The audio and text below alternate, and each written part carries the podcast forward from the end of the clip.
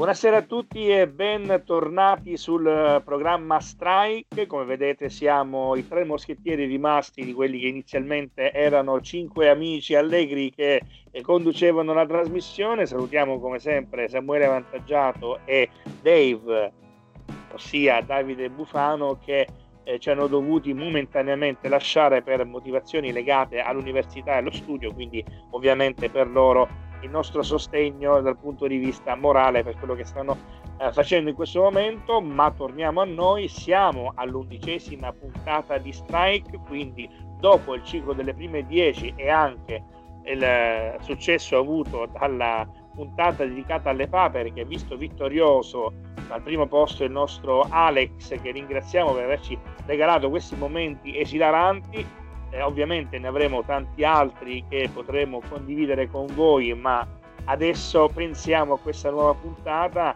e come sempre siete stati numerosissimi anche nelle ultime due occasioni, ossia nella puntata numero 10 dove abbiamo avuto un gradito ospite Carlo Frisi e tutti i suoi personaggi che hanno fatto capolino all'interno della nostra decima puntata e poi ovviamente il eh, nostro regalo a voi, regalo domenicale, cioè con la puntata dedicata agli errori e alle papere, che ha avuto voglio dire, un discreto successo nonostante l'appuntamento fosse domenicale. Abbiamo provato a vedere cosa succedeva se di domenica avessimo deciso di mandare in onda una puntata e eh, no, voi siete stati gentilissimi a seguire in tanti anche eh, quella circostanza. Bene, detto questo, iniziamo con i saluti come di consueto, poi introdurrò dopo l'argomento di quest'oggi, un argomento molto bello e molto accattivante, e vedrete anche perché, cominciando a dare la parola al nostro Alex.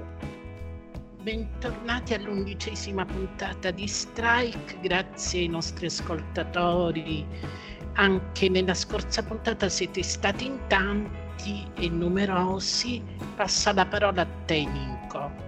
Grazie Alex, vedete che Alex come sempre col suo aplomb inglese ha continuato a mantenere sua, il suo volto molto serioso nonostante ormai sia il re delle papere, però ringraziamo ovviamente anche lui perché eh, questa trasmissione è fatta di tante personalità come quella per esempio del nostro Danima, Daniele.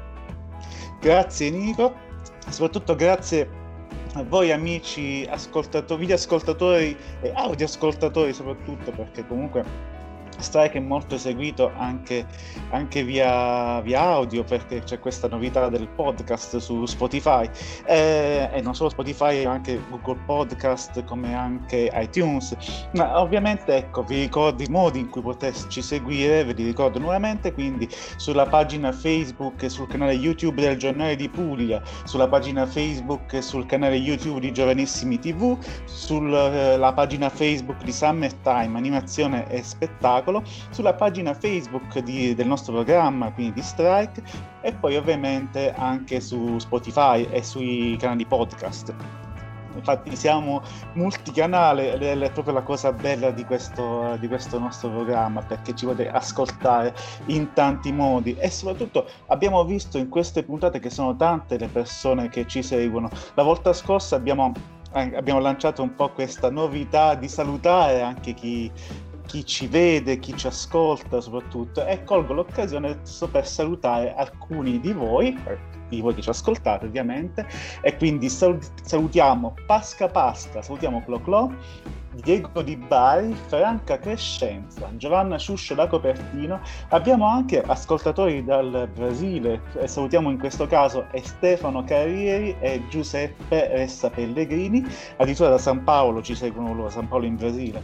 E poi salutiamo dalla Romania, salutiamo Maria Lupu. Quindi come vedete siamo diventati davvero internazionali, quindi stiamo varcando i confini ed è proprio bello questo perché comunque eh, è il bello della, della tecnologia, della, della globalità ovviamente sono tante le, le novità e le, eh, le, cose che il nostro programma propone, quindi eh, saluto tutti voi e ridò la parola a Nico. Bene, grazie Daniele, entriamo subito nel vivo della nostra undicesima puntata con la tematica, ovviamente come detto da Daniele, lo ripeto anche io, qualora vorreste essere salutati nella prossima puntata di Strike, basta scriverci durante le nostre dirette e scrivere un saluto, scrivere anche magari da dove ci state seguendo, la vostra città, la vostra, il vostro paese, il vostro posto nel cuore, noi vi saluteremo citando anche forse da dove eh, ci state seguendo, soprattutto se siete internazionali o come nel caso dei nostri due amici di San Paolo, intercontinentali. Detto questo, allora parliamo quest'oggi di libri. Siamo solo in tre, parleremo quindi di tre libri differenti, anche di tre tematiche differenti e a me, visto che sono un appassionato di libri horror e di film horror, mi dispiace per quanti di voi in questo momento staranno dicendo oddio, ci, ci fate spaventare in questo momento, non è che vi facciamo spaventare, vi parliamo, vi parlo di un libro horror perché è la mia passione, perché diciamo che l'emozione eh, dei film horror in questo, in questo momento della mia vita probabilmente continuerà anche ad esserci, mi fa... Eh, eh, vivere bene insomma quella che è la suspense dei libri e delle eh, immagini horror. Detto questo, eh, parlerò di un libro del re del brivido, avete capito di chi si tratta, ovviamente Stephen King, un grandissimo autore americano che eh, non ha bisogno di tante presentazioni e dal quale eh, sono scaturite, eh, scaturiti romanzi veramente storici che hanno eh, lasciato il segno e, e, sono diventate anche delle trasposizioni cinematografiche molto molto di successo come per esempio come insomma non citare It o L'ombra dello scorpione o ancora tanti altri eh, film che hanno eh, fatto anche la storia del cinema come Misery non deve morire. Insomma diciamo che Stephen King eh, è stato uno dei tanti che come eh, abbiamo detto più spesso in queste puntate, ci ha accompagnato dal punto di vista horror in questo caso eh, per quella che è la nostra giovinezza, perché insomma più o meno parliamo di uno scrittore che eh, concilia benissimo con l'età di chi, di chi, ci segue, ma soprattutto la nostra che, che conduciamo insomma questa, questa, queste grandissime puntate con tante cose da seguire, tante curiosità che vi offriamo di Strike. Bene, e allora il romanzo di riferimento, il primo romanzo horror della mia vita e quindi è anche un regalo da parte mia per quanto riguarda le, le mie esperienze, si chiama Cose Preziose. Eh, lo dico subito, non è il miglior romanzo di Stephen King né tantomeno un romanzo che eh, ha avuto solo e esclusivamente elogi, ci sono state anche delle grosse critiche un po' per lo sviluppo lungo del romanzo perché magari si sarebbe potuto completare in meno pagine, ma eh, in realtà Stephen King quando inizia a scrivere lo fa senza nessun tipo di problematica per quanto riguarda il fluire della sua penna, riesce ad essere veramente eh, incisivo con le parole e con quello che scrive, anche quando viene tradotto, perché ricordiamo sempre i eh, romanzi sono scritti in americano, in Italia come nelle altre nazioni mondiali arriva la traduzione che viene appunto dall'inglese. Però detto questo, Cose Preziose mi ha colpito perché l'ho letto in età giovanile, avevo eh, 16-17 anni quando ho letto Cose Preziose e posso assicurarvi che eh, il libro sin dall'inizio, proprio perché sono amante degli horror, mi ha lasciato eh, molto eh, colpito da quelle che che è lo svilupparsi della storia. E la pubblicazione del libro arriva nel 91, ovviamente Stephen King aveva scritto negli anni precedenti con il titolo originale di Needful Things. È stato distribuito in Italia dalla Sterling e Kapfer ed è ambientato questo romanzo, ricordo che si chiama in italiano Cose preziose, nella cittadina americana di Castle Rock, una cittadina ovviamente inventata da Stephen King e chi conosce il, eh, lo scrittore, che tra l'altro nei primi anni della sua vita aveva uno pseudonimo, non si chiamava Stephen King, non utilizzava il suo nome perché all'inizio, diciamo, può anche per scaramanzia gli scrittori eh, evitano di utilizzare il proprio nome, non, è, non tutti, in tutti i casi lo ha fatto Stephen King perché eh, magari voleva cercare con quei primi romanzi di non, di non, avere dei flop che poi fossero collegati al suo nome. Invece anche i primi, eh, pubblicati con un nome diverso dal suo, sono stati comunque apprezzati e sono stati di successo. E anche, e anche in quei alcuni di quei romanzi sono diventati film.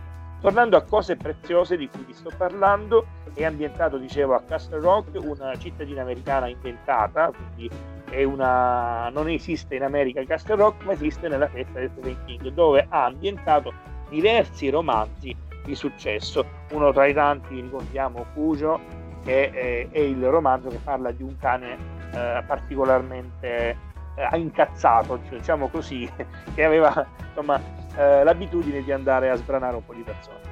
Tornando a cose preziose, dicevamo ambientato a Castle Rock, dove praticamente arriva un forestiero strano e sfuggente che apre un negozio. All'interno di questo negozio, appunto, il negozio si chiamerà Cose Preziose, sono uh, vendute, eh, vendute tantissimi oggetti, tantissime cose differenti, pezzi rari, curiosità autentiche, e poi gioie per i piccoli collezionisti.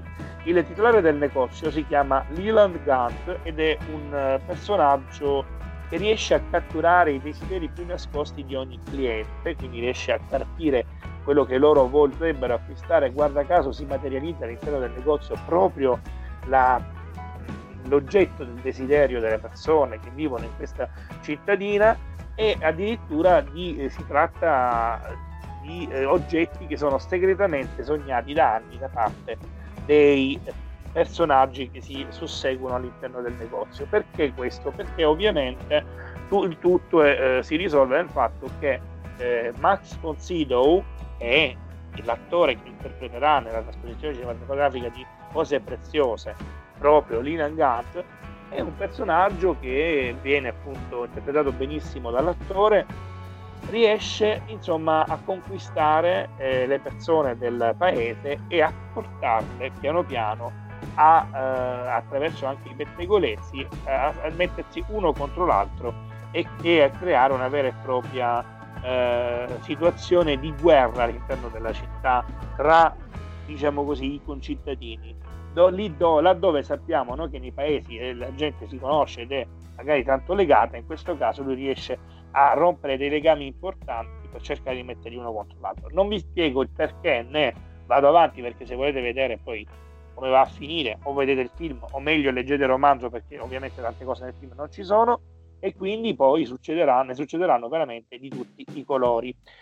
Um, il film che è nato, come dicevo, con un attore Max von Sydow che eh, ricordiamo anche per eh, essere stato protagonista dell'Esorcista, quindi un attore molto bravo nel, diciamo, le interpretazioni horror, e proprio lui che eh, interpreta il negoziante. Poi ci sarà, vedrete anche nel film, Ed Harris, lo sceriffo, che verrà scelto appunto dal regista Fraser Clark Aston eh, proprio per eh, interpretare l'antagonista che è lo sceriffo di questa Castle Rock immaginaria di cui abbiamo parlato. Insomma, per chiudere, se volete passare qualche serata da brivido leggendo o guardando un film bello, ricordatevi che esistono questi romanzi di Stephen King.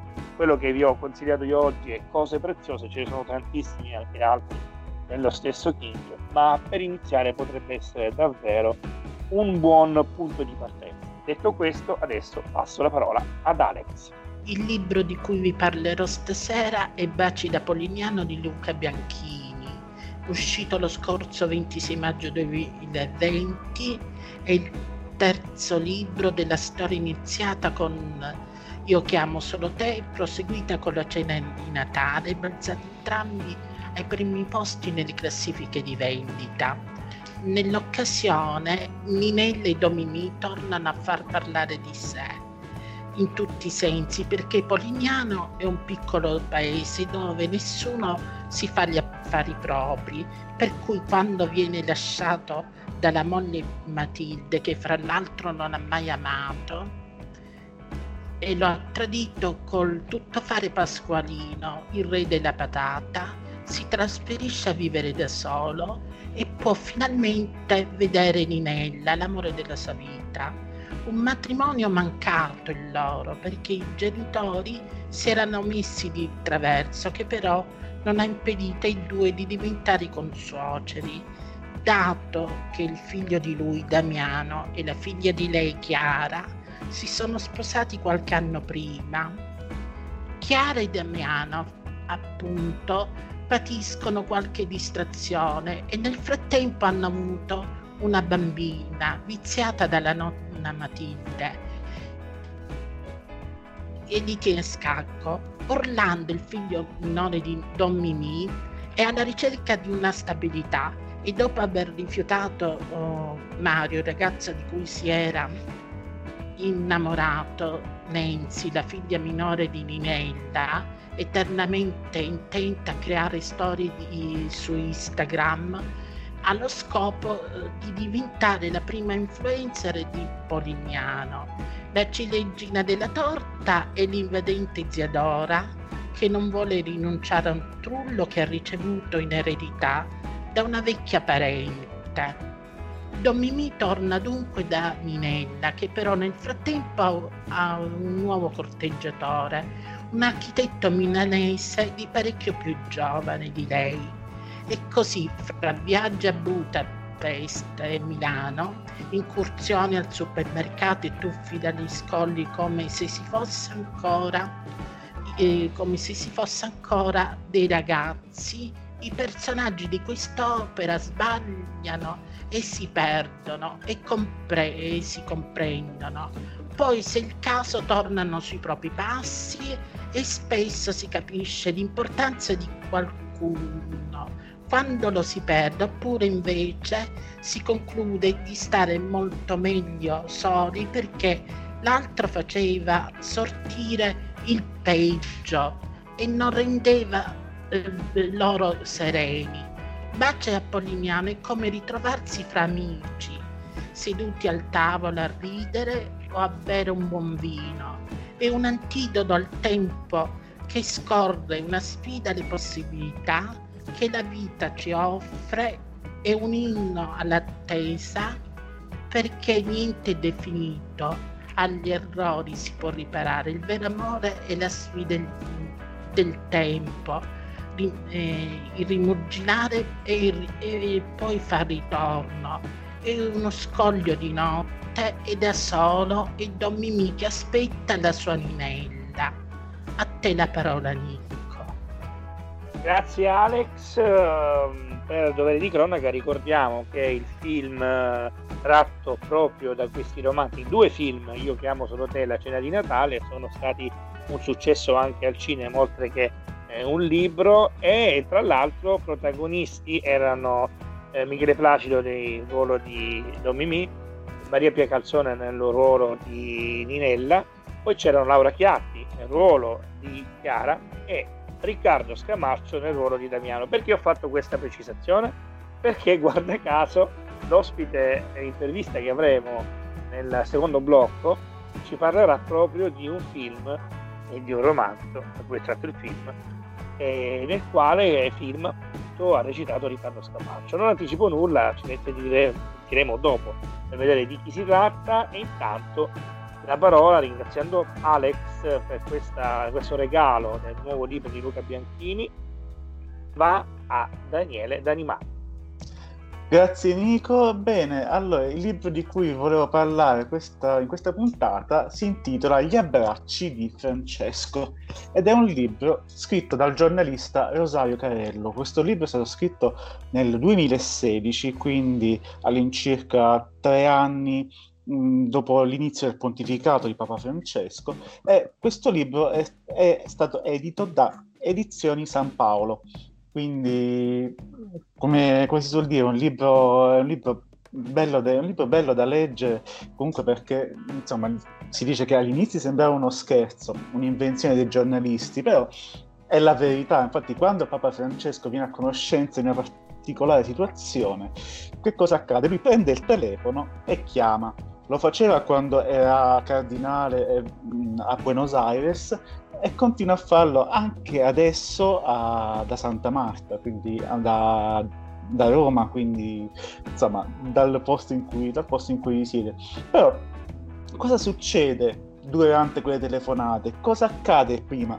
Insomma, e dopo cosa, cosa succede? Insomma, questo libro è un po' eh, ci sono 20 storie che vengono raccontate, sono storie tutte vere, che descrivono da vicino questo fenomeno più originale forse più curioso del pontificato di Papa Francesco, perché comunque eh, non, eh, cioè, a memoria d'uomo non c'è stato nessun Papa che ha preso il telefono e ha chiamato, quindi comunque è stata una, una novità per tutti questa, perché insomma però alla memoria ritorna quello che diceva Papa Giovanni XXIII, no? Che diceva tornate, tornando a casa date la carezza ai vostri figli, dite che questa è la carezza del Papa. Però potremmo dire che comunque la carezza di Bergoglio arriva dal telefono direttamente e senza intermediari. Quindi che cosa succede? Che quando dei giornalisti stupiti chiesero a Papa Francesco il perché delle sue telefonate ad ammalati, parroci, suori, genitori e a tante altre persone comuni, la risposta fu è meno male che non sapete tutte quelle che ho fatto. Quindi di telefonate ne ha, fa- ha fatto tantissime, ne continua a fare ancora tantissime. E quindi in queste parole già possiamo cogliere la grandezza e la semplicità eh, del, del Papa, perché è capace di vivere la sua missione con amore incondizionato. E appunto molti hanno creduto che si trattasse di false notizie inventate dalla stampa, però lui stesso ha dichiarato per me questo resta un'abitudine, un servizio e lo sento dentro. E, quindi infatti lui compone il numero senza problemi, ascolta, ascolta quello che le persone gli dicono, li conforta e dà consigli, insomma è, una, è come un padre eh, come comunque anche un sacerdote, qualsiasi sacerdote a cui si, ci si può rivolgere e lui comunque no, cerca di dare dei consigli utili. E chi riceve queste telefonate eh, ritrova forza e ritrova speranza, quindi è una cosa veramente veramente bella. E vi leggo quello che ha scritto il giornalista Rosario Carello raccontando un po' la presentazione del suo libro. L'ha scritto, fra le tante storie, il Papa ha chiamato 25 volte una signora che aveva avuto un grande lutto, aveva perso il figlio cinquantenne in una rapina. Quindi il Papa, parlando con questa sua coetanea disperata, si è sentito vicino a lei ma anche a tutta la sua famiglia. E quindi la novità non è tanto l'atto di abbassarsi, quindi la tenerezza non è nella telefonata in sé, ma il Papa vuole veramente parlare alle persone, vuole ascoltarle, vuole consolarle e si appassiona così tanto alle loro storie che non gli basta telefonare una volta sola, ma continua quindi una sorta di legame con questa gente attraverso altre telefonate. Appunto, a chiamare una persona 25 volte significa che ci tiene proprio tanto, tanto, tanto. Infatti ne diventa amico e perciò il telefono in mano a, Bergo- a Papa Bergoglio diventa strumento di prossimità spirituale attraverso il quale scorrono tutti i temi del suo pontificato. E infatti mh, mm, eh, Rosario Carello nel suo libro parla di una cosiddetta di un'enciclica addirittura fatta al telefono, quindi spezzettata quotidianamente, caso per caso e situazione per situazione. Quindi è un libro che racconta un po' tante belle, tante belle storie, fra cui troviamo anche la storia di un personaggio famoso, non vi sto a dire di chi si tratta, però, però se vi incuriosisce la cosa andate a, ad acquistare questo libro perché veramente, veramente ne vale la pena ed è un abbraccio forte che il Papa dà a, a tutti noi. Questo posso dire riguardo, riguardo, a questo libro che ho avuto il piacere veramente di leggere e, ehm, e che mi ha fatto ancora di più amare questo, questo Papa. Eh, questo posso dire. Quindi ridò a te la parola, Nico. Grazie Daniele, grazie ovviamente di questo regalo che hai fatto ai nostri video e radio ascoltatori. Quindi facciamo un riepilogo veloce, i libri che vi abbiamo, di cui abbiamo parlato quest'oggi, facciamo un po' noi oggi un'anteprima della, dei consigli per la lettura. Allora, personalmente vi ho parlato del libro Cose preziose di Stephen King, quindi se volete voleste insomma, andare a rivedere quello che, di cui vi abbiamo parlato, potete cercare anche su internet di che si tratta. Poi Alex ci ha eh, raccontato tutta la storia legata a Io chiamo solo te, che è il libro iniziale, ma il libro di cui ci ha parlato è il terzo di questa storia.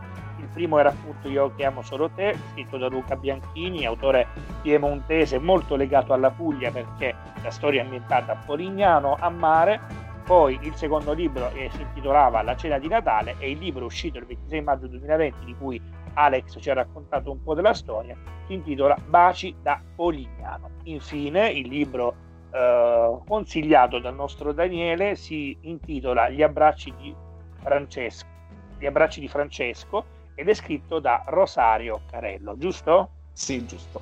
Ok, perfetto. Quindi sono tre libri che se volete andare a così eh, ritrovare per poterli leggere, a noi fa piacere di averveli consigliati. Adesso si eh, torna a parlare di musica perché ovviamente eh, Strike non è solamente parole o libri o eccetera, ma è anche buona musica e in questo caso siamo davvero onorati di poter dire che Max Pezzali e i, fratelli, i gemelli di Guidonia hanno accettato eh, di eh, inviarci un bel brano, che è un brano storico che insomma ci ha fatto eh, sognare quando eravamo giovani, almeno per quanto riguarda me, Daniele Alex, magari se ci fosse Samuele diremmo tu sei ancora molto giovane ricordare questa canzone il titolo è lo ricorderete tutti e rivivrete con noi l'emozione di quegli anni sei un mito cantata da Max Pezzali insieme ai gemelli di Guidonia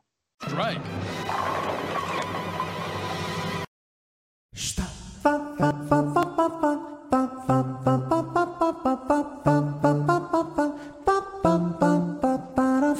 Cafetini nuovi, arbre magico. Deodorante appena preso che fa molto chic Appuntamento alle nove e mezza Ma io per non fare tardi forse ho cannato da Dio Alle nove sono già sotto casa tua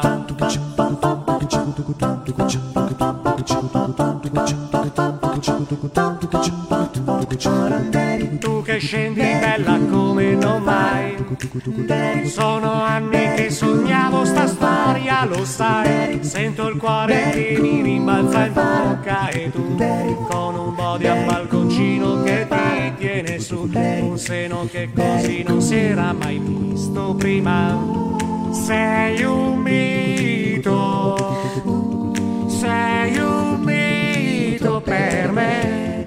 Sono anni che ti vedo così raggiungibile.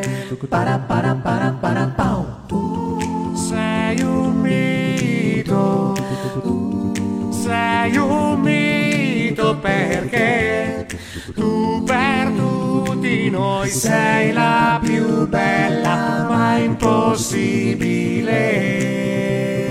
Para, para, para, para, pau.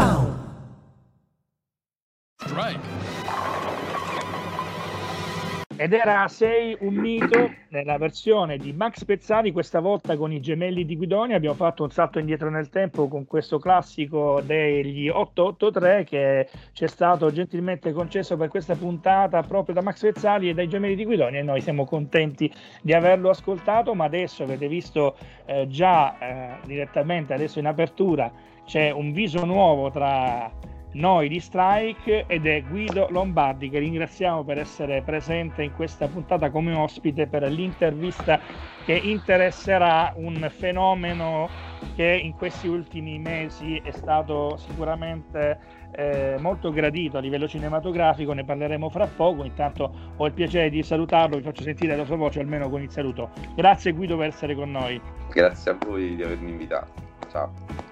E allora parliamo di Guido Lombardi, un regista, sceneggiatore e scrittore, classe 75, napoletano doc. Questo ci tengo a dirlo anche perché diciamo che attraverso i lavori che sono stati fatti proprio da Guido durante la sua carriera possiamo eh, vedere quanto Napoli sia importante per lui, ma credo che ogni napoletano abbia nel cuore quella grandissima e bellissima città. Infatti nel 2009 esordisce al cinema, nel, proprio esordisce al cinema con la regia dell'episodio Oggi sposi nel docufilm Napoli 24 nel quale ci sono altri 23 registi tra cui Paolo Sorrentino. Quindi diciamo comunque eh, un, una bella esperienza per diciamo esordire. Nel 2011 vince il premio Leone del Futuro Venezia Opera Prima Luigi De Laurentiis. Questo significa che già avevano visto che Guido avrebbe comunque sfornato delle, dei bei lavori alla 68esima Mostra Internazionale di Arte Cinematografica di Venezia con il film La Bass, Educazione Criminale.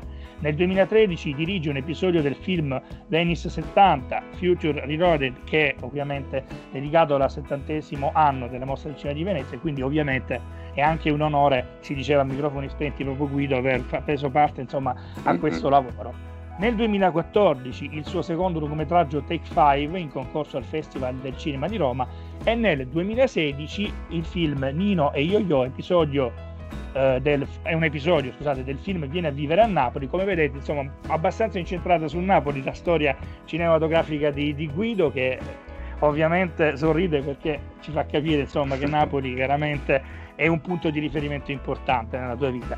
Nel 2013 pubblica il suo primo libro, Non mi avrete mai, scritto a quattro mani con Gaetano Di Vaio, editore Einaudi. Sempre ambientato 2000... a Napoli.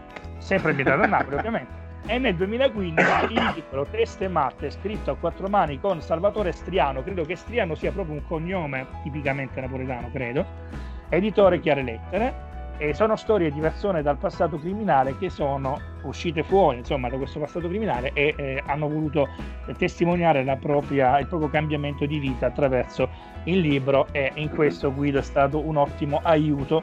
Arriviamo al 2019 con la pubblicazione del libro Il ladro di giorni, edito Feltrinelli, un libro che nasce da una sceneggiatura del 2007 che vinse il premio Soninas e che evidentemente eh, ha interessato eh, così tanto Guido da voler continuare questo lavoro negli anni e portarlo anche a diventare un film con eh, la sceneggiatura che è stata sviluppata in seguito per il film con Luca De Benedictis e Marco Gianfreda un film che è stato appunto prodotto da Indigo Film Bronx Film ed è arrivato eh, per quanto riguarda diciamo, il primo trailer, quindi la presentazione il 16 ottobre 2019 e infine il 6 febbraio lo abbiamo uh, potuto ammirare al cinema. Facendo tutta questa introduzione, ringraziando per la pazienza il nostro Guido Lombardi, io uh, lo ringrazio ancora una volta e sarà Daniele a farti la prima domanda. Vai Daniele. Ciao Guido, innanzitutto benvenuto a questa undicesima puntata di Strike. Ecco, per noi è un onore averti con noi in questa, in questa puntata e passo subito a farti la, la mia prima domanda. È parliamo appunto di Il ladro di giorni, che partito un po' come soggetto è diventato un libro e quindi un film che tu stesso hai diretto. Eh, anche se hai dichiarato che tra loro li trovi comunque diversi, c'è una forma fra queste due in cui preferisci la storia, quindi preferisci di più il libro o, o il film? Eh, um, in realtà non c'è una preferenza personale, è quella per il romanzo, perché mm, forse per il modo no? in cui tu realizzi un romanzo, quindi nel chiuso della, della stanza, dello studio, eh, nottate a scrivere, diventa qualcosa di molto personale, anche perché il romanzo è scritto come se a raccontare la storia fosse il bambino protagonista di 12 anni. Ti faccio la premessa, è la storia di un padre e di un figlio che non si vedono per 7 anni perché il padre è finito in carcere quando il padre ritorna eh, parte questo viaggio dal nord al sud Italia in cui un po' riscoprono il rapporto tra loro due, un po' il padre che è animato da questo istinto di vendetta nei confronti della persona che è misteriosa, che lui non conosce nemmeno, che anni prima lo ha incastrato e quindi lo ha costretto a questa lontananza dal figlio. E il fatto di narrarlo come se a raccontare la storia fosse il bambino protagonista di 12 anni è come se avesse reso il libro più personale, perché il bambino racconta un sacco di episodi della sua infanzia che io ho preso insomma di sana pianta dalla mia infanzia, cose che sono successe a me oppure che mi sono state raccontate, insomma, di quella infanzia vissuta negli anni Ottanta.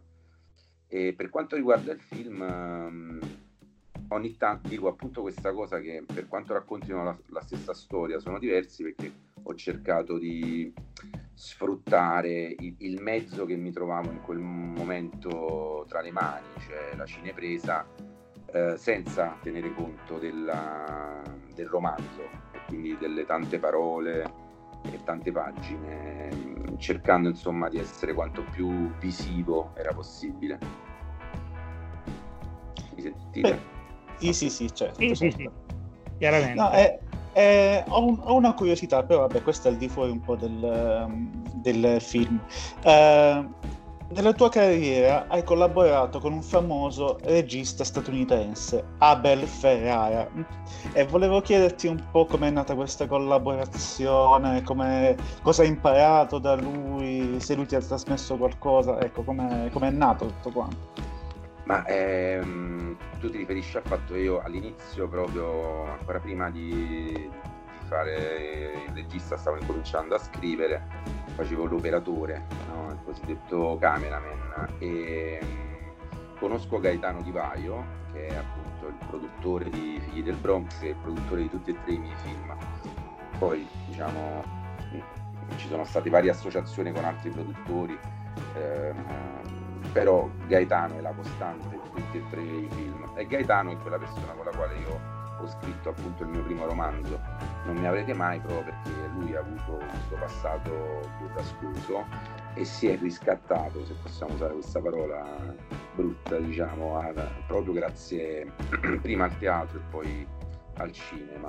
A un certo punto conosco Gaetano Gaetano mi dice guarda c'è qui a Napoli a Belferrara abbiamo appena realizzato delle interviste nel carcere femminile di Pozzuoli, però Abel ha voglia, anzi People, ha voglia di, di realizzare insomma anche della, delle, de- delle- delle cose di finzione, delle scene, chiamiamo delle piccole storie di finzione che si intersecano con queste interviste alle detenute eh, di Pozzuoli.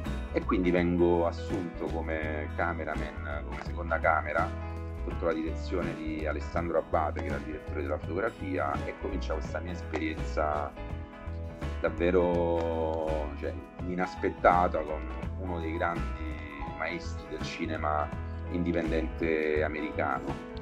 Ehm, credo che la, prim- la cosa più importante che ho, ho imparato nel vederlo lavorare è stata proprio la capacità di cogliere quello che succedeva sul set, una sorta di carpe diem, per cui come dire, aveva delle intuizioni mentre stava girando e poi anche una grande capacità di fidarsi delle persone con cui collaborava. Quindi a un certo punto come seconda camera ero diventato anche piuttosto autonomo, nel senso che si fidava di quello di dove mi piazzavo, di, di come seguivo la- l'azione. No, è stato, stato un esordio, diciamo, un inizio molto avventuroso, è stato bello. Veramente bello. Nico? Beh, diciamo che eh, anche Abel Ferrara, lasciandoti autonomo, ha capito insomma che nella tua testa girava già un mondo cinematografico a tutto diceva- tondo, quindi... A un certo punto mi diceva soltanto tight, tight. Significa Eh, stai stretto, stai stretto, diciamo. Bene, bene. E allora, eh, ovviamente Guido, eh, nel film, rit- ritornando a parlare del Ladro di Giorni, eh, nel film eh, vediamo degli attori in cast d'eccezione. Riccardo Scamarcio, protagonista, il padre del bambino, poi Massimo Popolizio. Permettimi di ricordare la nostra Vanessa Scalera, tra l'altro di Latiano, di conseguenza mi ha fatto molto piacere vederla essere parte del cast del film e poi questa grandissima sorpresa del piccolo salvo Sì. Augusto Zazzaro che io eh, avendo visto il film ho trovato davvero straordinario non solo nelle espressioni tra l'altro devo dire anche il piccolino eh, che interpreta Salvo da piccolo che ha, hai colto quell'espressione nella ripresa quando lui viene portato via che vale secondo me tutto tutta l'introduzione del film è in quell'espressione di quel bambino che è veramente bella che interpreta, ripeto, Salvo da quando, quando era piccolino e poi sette anni dopo lo ritroviamo in Augusto Zazzaro. Cioè io penso che eh, il casting sia stato veramente eh, azzeccato e credo che Augusto abbia fatto una prova per essere la prima esperienza, credo comunque la prima per lungometraggio, veramente eh, d'eccezione. Cioè, credo che riuscito, siete riusciti a plasmarlo nella maniera giusta per quel film, almeno per quanto riguarda la mia opinione. Sì, sì, sì. Come si è No, svolto ma- il cast? Il casting, come si è svolto? Allora, il cast eh, l'ho fatto una persona veramente molto abile che è Cristina Raffaeli, che mi ha anche un po' guidato in, eh, in tutte le, le scelte, insomma è stata fondamentale. Ehm, io poi avevo delle mie come dire, fissazioni, nel senso che ehm, per il ruolo di Totò eh, immaginato da subito Popolizio, quindi abbiamo fatto l'incontro e ho insistito perché fosse lui, così come Giorgio Careccia che interpreta Vito, che è l'altro, che è il fratello di, di Popolizio, era qualcuno che avevo in mente da, da, un sacco di anni, da quando l'avevo visto nel ruolo eh, di uno dei carcerieri eh, del bambino che viene sequestrato in Io non ho paura, che era anche uno dei miei riferimenti cinematografici per certi versi, per, appunto per il carattere visivo di, eh, del ladro di giorni. E la scoperta è stata appunto Augusto eh, io ho fatto tantissimi provini ehm, e abbiamo avuto poi la fortuna qui a Napoli tramite eh, Adele Gallo e Massimiliano Pacifico di trovarlo dopo tutti i provini che avevano fatto appunto qui a Napoli. Eh, noi abbiamo fatto provini a Napoli, a Bari e a Roma e alla fine era proprio l'ultimo bambino che io ho visto, sai quelle cose un po' leggendarie, ci aveva accompagnato l'amichetto, quindi non era nemmeno nella lista io me ne stavo andando perché ero esausto, passa, mentre sto uscendo vedo questi ultimi due ragazzini che sono rimasti e c'è questo ragazzo con questo sguardo così interessante e gli dico vabbè fammi rimanere un attimo, provo, faccio la prova con lui.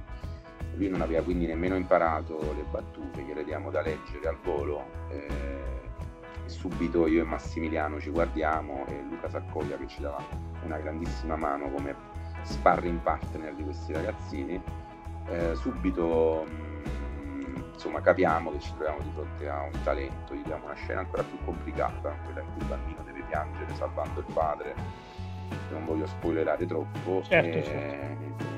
Si, mette a piangere, quindi rimaniamo tutti quanti diciamo colpiti, e poi abbiamo fatto altre prove con con Riccardo che è sempre stato carinamente no, a fare diciamo, ehm, il provino con questi cinque che avevamo selezionato. E anche in quella circostanza Augusto per quanto diciamo fosse avvilito ormai eh, trovandosi insomma no, uh, con altri ragazzini che avevano più esperienza di lui in realtà mostra anche in quella circostanza con Scamaccio una grandissima naturalezza e quindi alla fine optiamo per lui e, e niente mi ha ripagato sin dal primo giorno dal primo chat lui è stato anche molto bravo a, a seguire i consigli no? ad osservare Scamaccio e quindi a insomma dopo tre giorni già si spallava con grande professionalità alla camera quando era di scena l'altro attore, capito? Cioè, ti trovi di fronte a un ragazzo proprio con un grande intuito e quindi questo è stata forse la cosa più bella averlo scoperto e, e aver lavorato con lui. Poi è anche massacrante comunque fare un film, quindi è stato bravo. Sì. Hai avuto una soddisfazione insomma di scoprire un futuro eh si, può, non si, può, mai sapere, però diciamo ha tutte le carte no, per, eh, cioè, c'è proprio talento, quindi se continuasse sarei, sarei contento, sembrerebbe pure certo. giusto. Assolutamente, quindi diciamo le scene, la scena invece a cui mi riferivo, quella del bambino più piccolo che interpreta Salvo da piccolino, come hai fatto a cogliere quella, quell'espressione? Perché io immagino che con un bambino di quell'età sia davvero complicato. Tu hai colto È stata la giornata più no, straordinaria. la giornata più epica è stata proprio quella con Antonio, che è il figlio appunto di, di Gaetano Di Vaio, il produttore. Eh, e eh. pure lui ha una bella verve. Eh, però è, è, veramente molto piccolo, cioè 4 anni e mezzo quando ha girato. E, come dire, andava incentivato, nel senso che a ogni fine Chuck dovevamo fargli l'applauso. Ah, ecco. Bellissimo. Ah, bene. Esatto, dopo l'applauso lui si riempiva di orgoglio e era disponibile ah, ecco. a fare un'altra inquadratura. Però, in particolare quella scena eh, sta su un sasso, eh, non, non, non, è veramente sullo scoglio, sarebbe stato troppo pericoloso. Eh, quindi semplicemente gli dicevo guardami, guardami, stai triste? Ok adesso guarda giù poi vabbè lui ha un'espressività così bella sì, cui... sì. funziona ripeto, così. ripeto quella scena è veramente vale proprio la, l'idea di quello che poi è quello che vivrà il bambino poi negli anni successivi cioè un'idea di proiezione alla solitudine ecco Daniela sì, esatto, quella è un po' simbolica poi in realtà. Qualcuno sì. ha detto, ah, ma lascia il bambino sullo spoglio. In realtà è il ricordo di un bambino, diciamo quindi vuole essere più simbolica che reale. Allora, quindi la storia di base per l'appunto è raccontata dal piccolo protagonista Salvo, che è interpretato da Augusto Zazzaro. È un bambino di, di 11 anni, quindi come hai fatto a calarti nei panni di un ragazzino e quindi come ti sei sentito? Ma per quanto riguarda il, il romanzo è stato effettivamente un calarsi nei panni, senso che un po' alla volta la voce di questo bambino di 11-12 anni è, è, diventata qualcosa che io ascoltavo naturalmente eh, parlarmi nella, nella, testa, non vorrei sembrare schizzato, però faccio sempre il paragone con, con i romanzi a quattro mani. Spesso una domanda che mi viene fatta come è stato lavorare per la prima volta a due mani da solo. In realtà dico, in realtà è come se avessi lavorato a quattro mani anche in questo caso, che nelle varie revisioni questa voce mi è diventata sempre più naturale ascoltarla. La difficoltà era appunto quella di fare un credibile un bambino di 12 anni che racconta questa storia anche a tratti molto, molto drammatica, però anche mh, eh, piena di ironia, della ingenua ironia che può avere appunto un ragazzino a quell'età. Quindi senza, senza dire cose, la, la, difficoltà è stata appunto raggiungere quell'età, 11-12, che a volte sai, mi uscivano delle cose che sembravano di un bambino troppo piccolo, di 8 anni, e cui però dovevo rinunciare per quanto fossero tenere, e altre che viceversa erano più ironiche, però appartenevano a un, bambino, a un ragazzo già di 16-17 anni, quindi troppo mature. Riuscire insomma a livellare per arrivare a quest'età è stata l'impresa che ho fatto in queste varie revisioni e alla fine cioè, Salvo era dentro di me, ecco, quindi io al suo servizio. Immagino sia stato abbastanza difficile comunque, però bello allo stesso tempo, no? È credibile, cioè quello che poi è il complimento più bello che mi viene fatto è che è una voce narrante credibile. Il film invece è più, come dire, obiettivo. Sin dall'inizio sapevo che non avrei usato una voce narrante e che forse il punto di vista sarebbe stato dedicato leggermente in più alle vicende del padre che deve ricostruire appunto cosa è successo sette anni prima ed è quello il mistero attorno a cui ruota una parte della storia. Bene, Nico? Sì, e allora Guido, una cosa che fa, fa, molto piacere a noi pugliesi è che una, una, buona parte dei set sono appunto pugliesi, quindi eh, non poteva essere diversamente con Scamarcio, ma perché comunque il viaggio no, arriva a Bari, per cui c'era necessità di arrivarci. Quello che volevo chiederti appunto l'opportunità di girare in una regione come la Puglia, perché sappiamo che ultimamente è scelta molto dei registi, al di là del fatto che comunque il, il romanzo già parlava di un viaggio verso Bari, quindi era già fondamentalmente dal 2007 sarebbe stato un film sì. comunque che finiva ancora, in Puglia. Ancora prima di qualsiasi insomma film commission. Esatto. Eh. esatto. Quindi voglio dire, però girare in Puglia è stato, immagino che sia stato anche soddisfacente dal punto di vista delle, delle location. Molto, assolutamente sì. Eh, in verità c'è, abbiamo fatto anche una specie di, cioè una finzione, nel senso che due sì, no. settimane in realtà sono state girate in Cilento, che sono appunto dove si trovano alcuni luoghi che io ho frequentato sin da piccolo, eh, d'estate, eh, e che erano quelli che io avevo immaginato sin dall'inizio nella storia, conoscendoli. Quindi ci ho tenuto in qualche modo a ritornare lì nei luoghi dove appunto avevo immaginato la storia pur ambientandola in Puglia, quindi abbiamo in qualche modo reso già anche più bella di quello che è la Puglia, mettendoci dentro eh. questi pezzi di... Però poi diciamo le tre settimane che abbiamo girato in Puglia ho avuto la possibilità di, di, di girare in, non solo in scenari ognuno bello in sé, ma anche molto vari, perché se tu ti sposti dalla, dalla, dalla costa o nella stessa Bari dove abbiamo girato nel, nello scasso delle automobili e quindi puoi andare da eh, una periferia cittadina, eh, passare per le spiagge dove abbiamo ambientato una parte delle, delle scene e poi entri nelle murge e quindi c'è questi scenari ancora più no? eh, quasi country di, di, di distese di, di, grano bruciate dal sole così come le murge proprio abbiamo girato anche un, gli ultimi due giorni a Matera in Basilicata la scena finale insomma questa grande varietà di, di panorami di scenari che rende la Puglia poi molto molto eh, attraente, oltre al fatto di esserci, come dire, ormai impiantata una big commission da diversi anni che offre un grande livello di, di collaborazione, che significa che si è sviluppato anche un settore di persone che sono in grado di accoglierti, orientarti.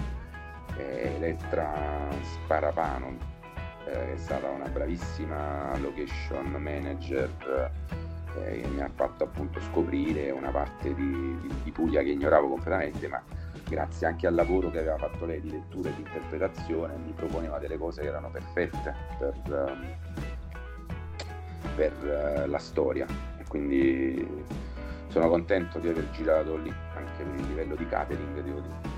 Beh, ci fa piacere, anche perché comunque diciamolo, sì. siamo ge- gente del sud, quindi Napoli che già è un bel vedere dal punto di vista insomma anche delle location che esistono a Napoli, ma poi anche scendendo abbiamo veramente delle risorse naturali che sono eh, t- tanto tanto tanto belle, tanto mm. eh, valorizzabili anche con, con, questi film che mettono in risalto, soprattutto per un film on the road che permette poi di avere vari step all'interno al suo interno per poter vedere anche posti sì. diversi.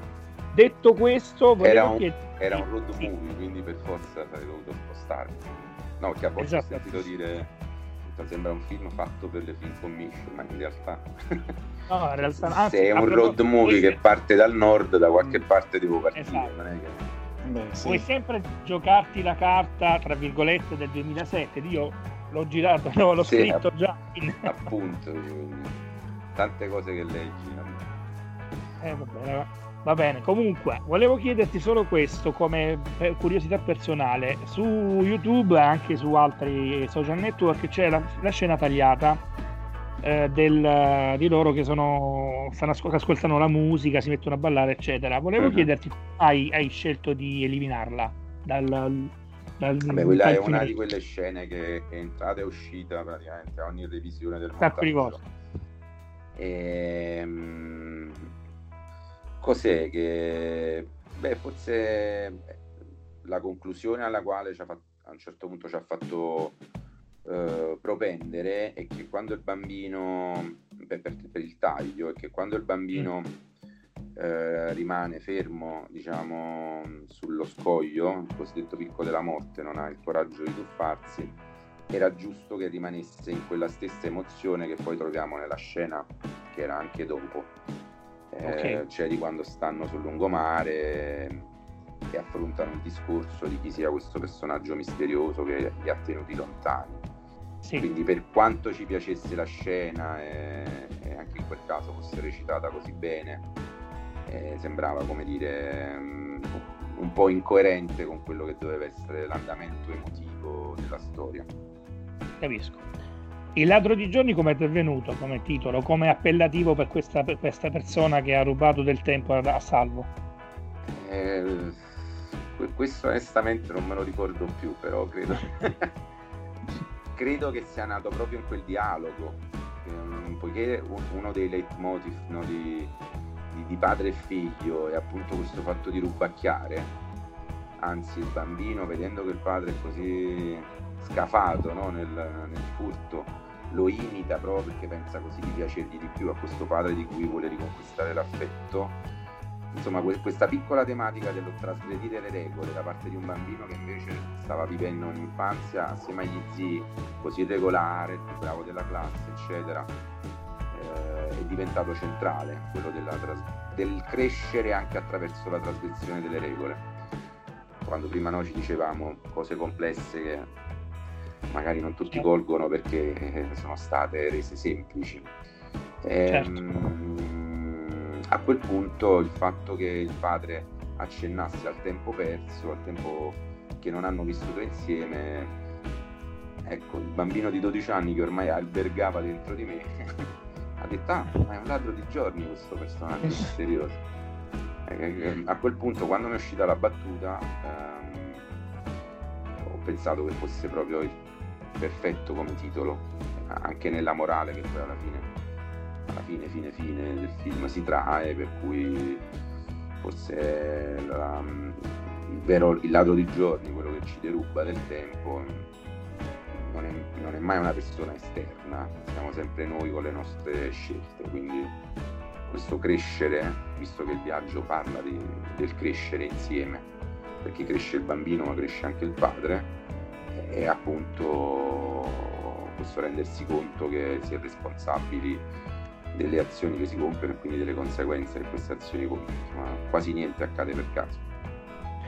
Io l'augurio che mi faccio è davvero quello che chi ci stia ascoltando e vedendo in questo momento possa poi incuriosirsi non solo per il libro ma anche per il film perché quello che è il mio invito e mi permetto di farlo al cospetto di un regista che lo ha vissuto sia scrivendolo che eh, facendolo eh, diventare immagini è quello proprio di cercare di cogliere di questo film i messaggi eh, sottintesi che ci sono in ogni scena una, una su tutte, una, una, scena in macchina dove il bambino sta giocando con un piccolo giochino che gli ricorda l'infanzia e poi per una serie di, una, per una serie di circostanze riesce a capire che il papà fondamentalmente non lo ha mai dimenticato o comunque è sempre stato eh, il suo pensiero è sempre stato rivolto comunque al figlio. Però non svelo la scena perché la dovete guardare. Sì quella hai preso proprio una delle scene che piace di più a Nicola Giuliano che è uno dei produttori del film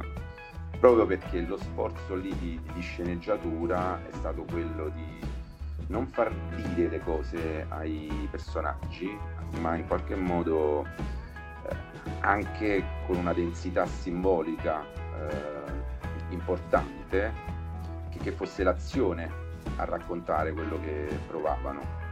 E, e niente eh, diciamo per questo giustamente tu hai detto le, le scene contengono più di quello che ha l'apparenza proprio perché c'è questa densità simbolica che forse non tutti hanno hanno colto, quella è proprio una di quelle scene in cui eh, incarna lo spirito con il quale abbiamo, non solo io, parlo anche dei miei sceneggiatori, certo. cercato di raccontare questa storia. Non fa- facendo scene di dialogo tra padre e figlio che si dicono adesso ti voglio bene, adesso invece te, non te ne voglio, ma che quel, il modo in cui si comportavano in questo road movie, questa avventura, raccontasse eh, quanto erano vicini, quanto si stavano allontanando e quando, quanto poi ritornavano ad essere vicini. Io penso che proprio questo sia importante, cercare di arrivare molte volte eh, a capire quelle, quelle, cose che non si dicono, ta- invece di quelle forse tante cose che si dicono anche in maniera esagerata. Detto mm. questo, volevo chiederti, quindi usciamo un po' dalla, dal, dimensione lato di giorni entriamo in quello che è il tuo lavoro. Cosa stai progettando? Se c'è qualcosa che bolle in pentola, immagino di sì, conoscendo, anche se siamo in un periodo un po' particolare, però c'è qualcosa che bolle in pentola che ci puoi dire, ovviamente, che ci puoi raccontare? Ma eh, in realtà mm, questo periodo di questa cosa un po' incredibile che è successa mi ha fatto un po' mi ha lasciato un po' disorientato. Quindi forse proprio perché sono un po' disorientato eh, non bolle in pentola una sola cosa ah, c'è un bel calderone quindi ah. sto cercando di capire quale strada prendere.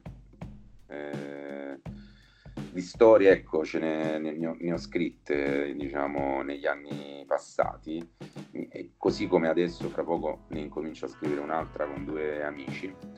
E, ehm, però credo che la cosa più difficile sia proprio capire un poco dove, alla luce anche di quello che è successo qualcosa è necessario raccontare, cosa sento necessario io raccontare. Diciamo sempre un film, quando un film è buono è perché in qualche modo è necessario, è una delle parole più, più usate. Assolutamente. Eh, prima di chiudere, volevo semplicemente chiederti per una, una chicca: come nasce una sceneggiatura? Per, per, chi magari volesse cercare di capire se nel suo futuro esiste una possibile, eh, un possibile spiraglio cinematografico, come nasce una sceneggiatura? Eh, eh, Bella domanda. Ma sai, a volte è un pensiero, una cosa che hai letto, una cosa che camminando per strada ti ha fatto riflettere e quando quella cosa ti, ti ritorna più volte in testa che capisci che cioè cominci a chiederti ma perché questa cosa mi sta colpendo forse smuove qualcosa dentro di me e quindi comincia questa specie di lotta con, con te stesso no? per capire eh, dove può portare. La, la, chiamo lotta perché procede molto per, per, sbalzi. Ci sono cose che io ho scritto in, uh, in quattro giorni, come se avessi una sorta di tra, trans, che, che, vedi proprio le cose che succedono, altre cose che hanno richiesto più tempo per, uh, per maturare. Quindi, è tutto molto soggettivo, quindi non è che c'è una, una regola. Sicuramente per imparare a scrivere una sceneggiatura io ne ho lette parecchie, eh. cioè al di là del vedere il film andavo proprio alla ricerca di quello che era stato pubblicato e vederle su carta è importante, diciamo aiuta, tra l'altro su carta non ti rendi conto di quanto siano a volte eh, precise, ecco questa è la parola che mi viene in mente. Perfetto. Va bene, allora Guido ti ringraziamo, ovviamente forse per me, io l'ho già detto al microfoni spenti, lo dico anche adesso che potete ascoltare quello che io ho da dire, veramente ti terrei tantissimo, ma, oh, ma il tempo è tiranno e dobbiamo salutarci. Daniele, vuoi salutare anche tu Guido? Certo, grazie innanzitutto per aver partecipato a questa, a questa puntata eh, di Strike. Eh, grazie a voi ragazzi. un'ulteriore domanda, un'ulteriore domanda, volevo mm. chiederti un po' qual è il consiglio che tu dai ai giovani che vorrebbero diventare o registi o scrittori? Qual è il consiglio che tu dai innanzitutto? Di, di non farlo così c'è meno concorrenza. Questa l'avevo sentita già. eh, ogni tanto la uso.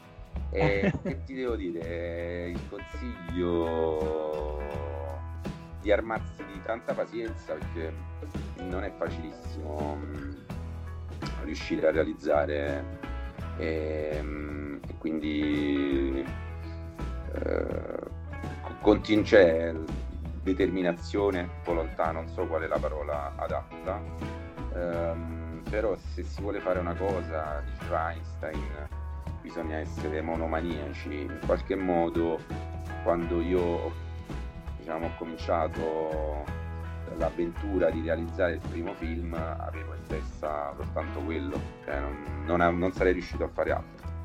E, ehm, quindi ho, fatto, ho letto tanto, ho fatto le scuole, ho comprato una telecamera per cominciare mm, a vedere di che si trattava, le prime riprese, eh, le feste di matrimoni, i saggi teatrali, insomma tutto quello che, che poteva insomma, essere utile sia, sia, per sostenermi sia per, um, per imparare cose nuove. Perfetto, Guido, grazie. allora grazie, grazie veramente per essere stato con noi, grazie ti congediamo. Noi ovviamente eh, ricordiamo ai nostri videoascoltatori che Strike continua nel prossimo blocco anche con i consigli per la lettura, ma intanto andiamo in musica, ascoltiamo il brano dal titolo L'uomo col sorriso, scritto da Gianluigi Cosi, un nostro amico brindisino che, canta e, ed è autore delle sue canzoni. Questa canzone in particolare è dedicata a Fabrizio Frizzi, ci fa piacere quindi farvela ascoltare. Right.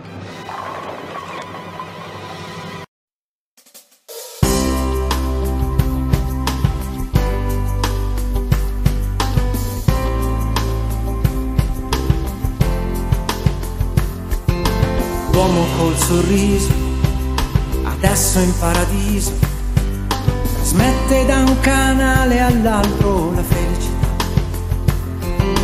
L'uomo col sorriso non ha mai dato peso ai soldi e alla popolarità. La sua umiltà mi fa credere che qualcosa cambierà, tutto è possibile.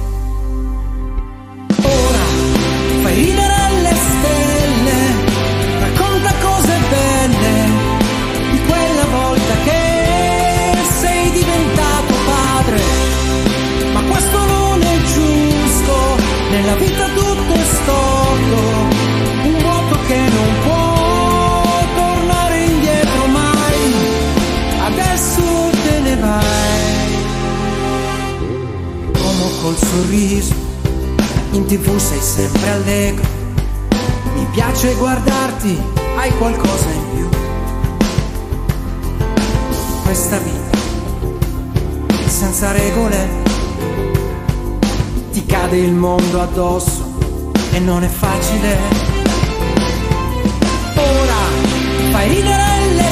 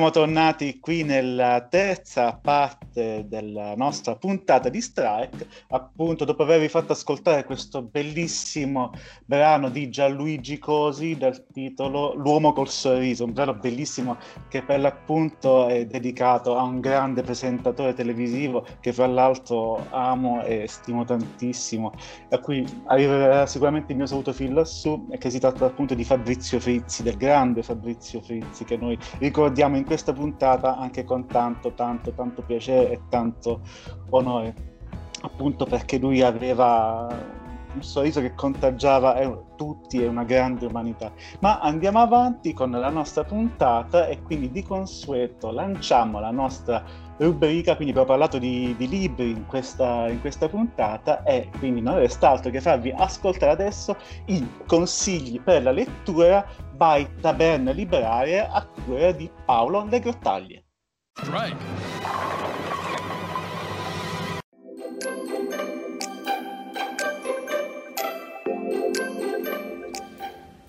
Ben ritrovati, ben ritrovati a questa rubrica eh, Consigli by Taberna di Praria. Ecco, quest'oggi eh, abbiamo deciso di parlarvi di un progetto che va avanti da nove anni, eh, promosso da Taberna Libraria, portato avanti in tutte le scuole della provincia di Brindisi. Il progetto si chiama Adotta un esordiente, è un'iniziativa che è rivolta essenzialmente agli scrittori esordienti, coloro che si cimentano per la prima volta eh, nella scrittura di romanzi, narrativa, quello che ritengono più opportuno e per agevolare, per aiutare questi esordienti, ecco, nove anni fa ci siamo inventati questo progetto. È una commissione composta da presidi e docenti ehm, seleziona nell'arco di tre mesi eh, i libri che ritengono più meritevoli di essere letti da parte della giuria vera e propria che è composta dagli studenti. Studenti che all'inizio, quando il progetto è partito, erano pochissimi, erano circa una ventina, nel giro di nove anni questi studenti giurati sono diventati ben 700 e anche quest'anno ci stiamo quindi imbattendo e ci stiamo, stiamo lavorando su questo progetto letterario e adesso vi presentiamo i tre libri finalisti dell'edizione 2019-2020.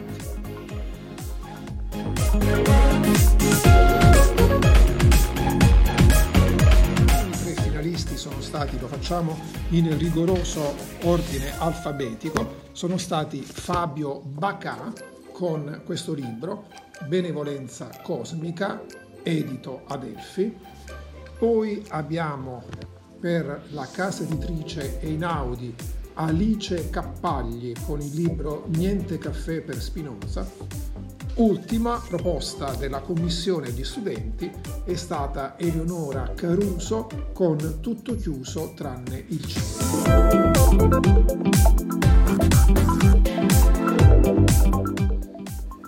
Ma adesso vi consigliamo degli altri libri. Prima di tutto questo, vedete, è veramente una chicca particolare. È uscito il secondo volume eh, lo scorso anno, nel dicembre del 2018, eh, il Fa- Franco Nembrini ha presentato per la Mondadori il primo dei, te- dei tre canti eh, di Dante Alighieri, Inferno, e, e adesso, eh, appena un paio di mesi, è uscito quindi la seconda parte del, della Divina Commedia, quindi Purgatorio, e sono delle sono delle, è tutto il cantico con delle illustrazioni, cerco di farvelo vedere in questa maniera, con delle illustrazioni, ad esempio questa, guardate un po' che meraviglia, ad esempio cerco di inquadrarla nel meglio, in maniera miglior possibile, eccole qua, con queste illustrazioni, quindi queste tavole che sono sparse per tutto quanto il libro, illustrazioni fatte da Gabriele Dell'Otto, c'è una grandissima prefazione da parte di Alessandro Davigno. E per completare questa, questi consigli Vai bene a libraria di quest'oggi, allora ehm, partiamo da una, da una frase eh, scritta da Francesco Paolo Antoni che ci ha detto una risata sconfigge ogni male e Marangio, da grande umorista, è uno dei migliori medici in circolazione. Perché questa, questa recensione? Perché Francesco Palantoni l'ha scritta su questo libro. Il libro è di Lello Marangio dal titolo Una lunghissima giornata di merda. È, è un, un, libro davvero spassosissimo, è, è uscito sotto, sotto, pandemia, è uscito praticamente a cavallo della, di Pasqua 2020. E noi chiaramente conosciamo Lello e mm, prossimamente sarà con noi sia per presentare questo libro, lo ripetiamo, è importante vedere, eh, vedere, la copertina, anche perché sulla copertina è talmente caratteristica e particolare, vedete un pochino il, tra, il cogn- tra, il nome e il cognome di Lello, è quel, quel, quel piccione, quell'uccello giustamente che ci lascia bella, un bel filino proprio per indicare una lunghissima giornata di merda. E, Lello è praticamente è spassosissimo, è una un amico di Pino Imperatore, un amico di tutta la, la scuola della scuola napoletana, la scuola del circolo dedicato a Massimo Troisi, ossia tutti coloro che ruotano e eh, girano intorno al laboratorio di scrittura comico-creativa. E Lello Marangio, cioè, giusto, ci introduce il, il libro in questa maniera. Eh, ci vuole davvero poco per imbattersi nella propria giornata di merda. La perdita del portafoglio, una diarrea improvvisa, l'auto in avaria sull'autostrada, una lite con il vicino o una rapina a mano armata, oppure la rottura di un tubo di gas che ti allaga casa, la metropolitana ferma, una gravidanza non prevista della vostra amante, il PIN del, man- del bancomat che non ricordi più e così via. Sono praticamente tantissimi racconti scritti da Lello e si, li- si legge questo libro veramente in un baleno. Ed è un modo per poter eh, trascorrere non dico cinque giorni, ma due serate, perché è un libro che si beve come non mai. Lello Baraggio, una lunghissima giornata di merda. Ci vediamo la prossima settimana.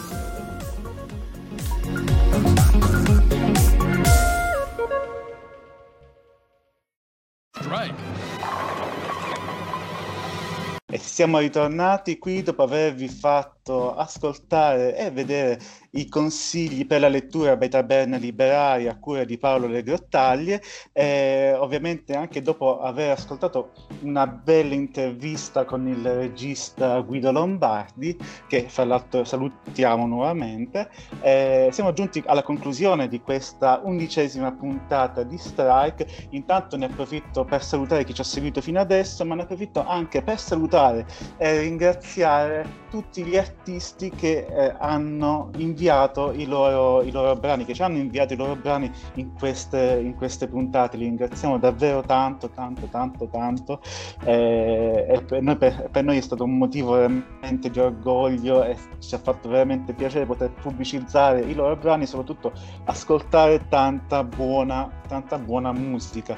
Eh, quindi Adesso andiamo avanti con i saluti e do la parola ad Alex. Ringrazio tutto il pubblico per averci seguito, spero che siete stati in nostra compagnia, vi aspettiamo numerosi alla prossima puntata. A te la parola Daniele. Grazie Alex, vai Nico.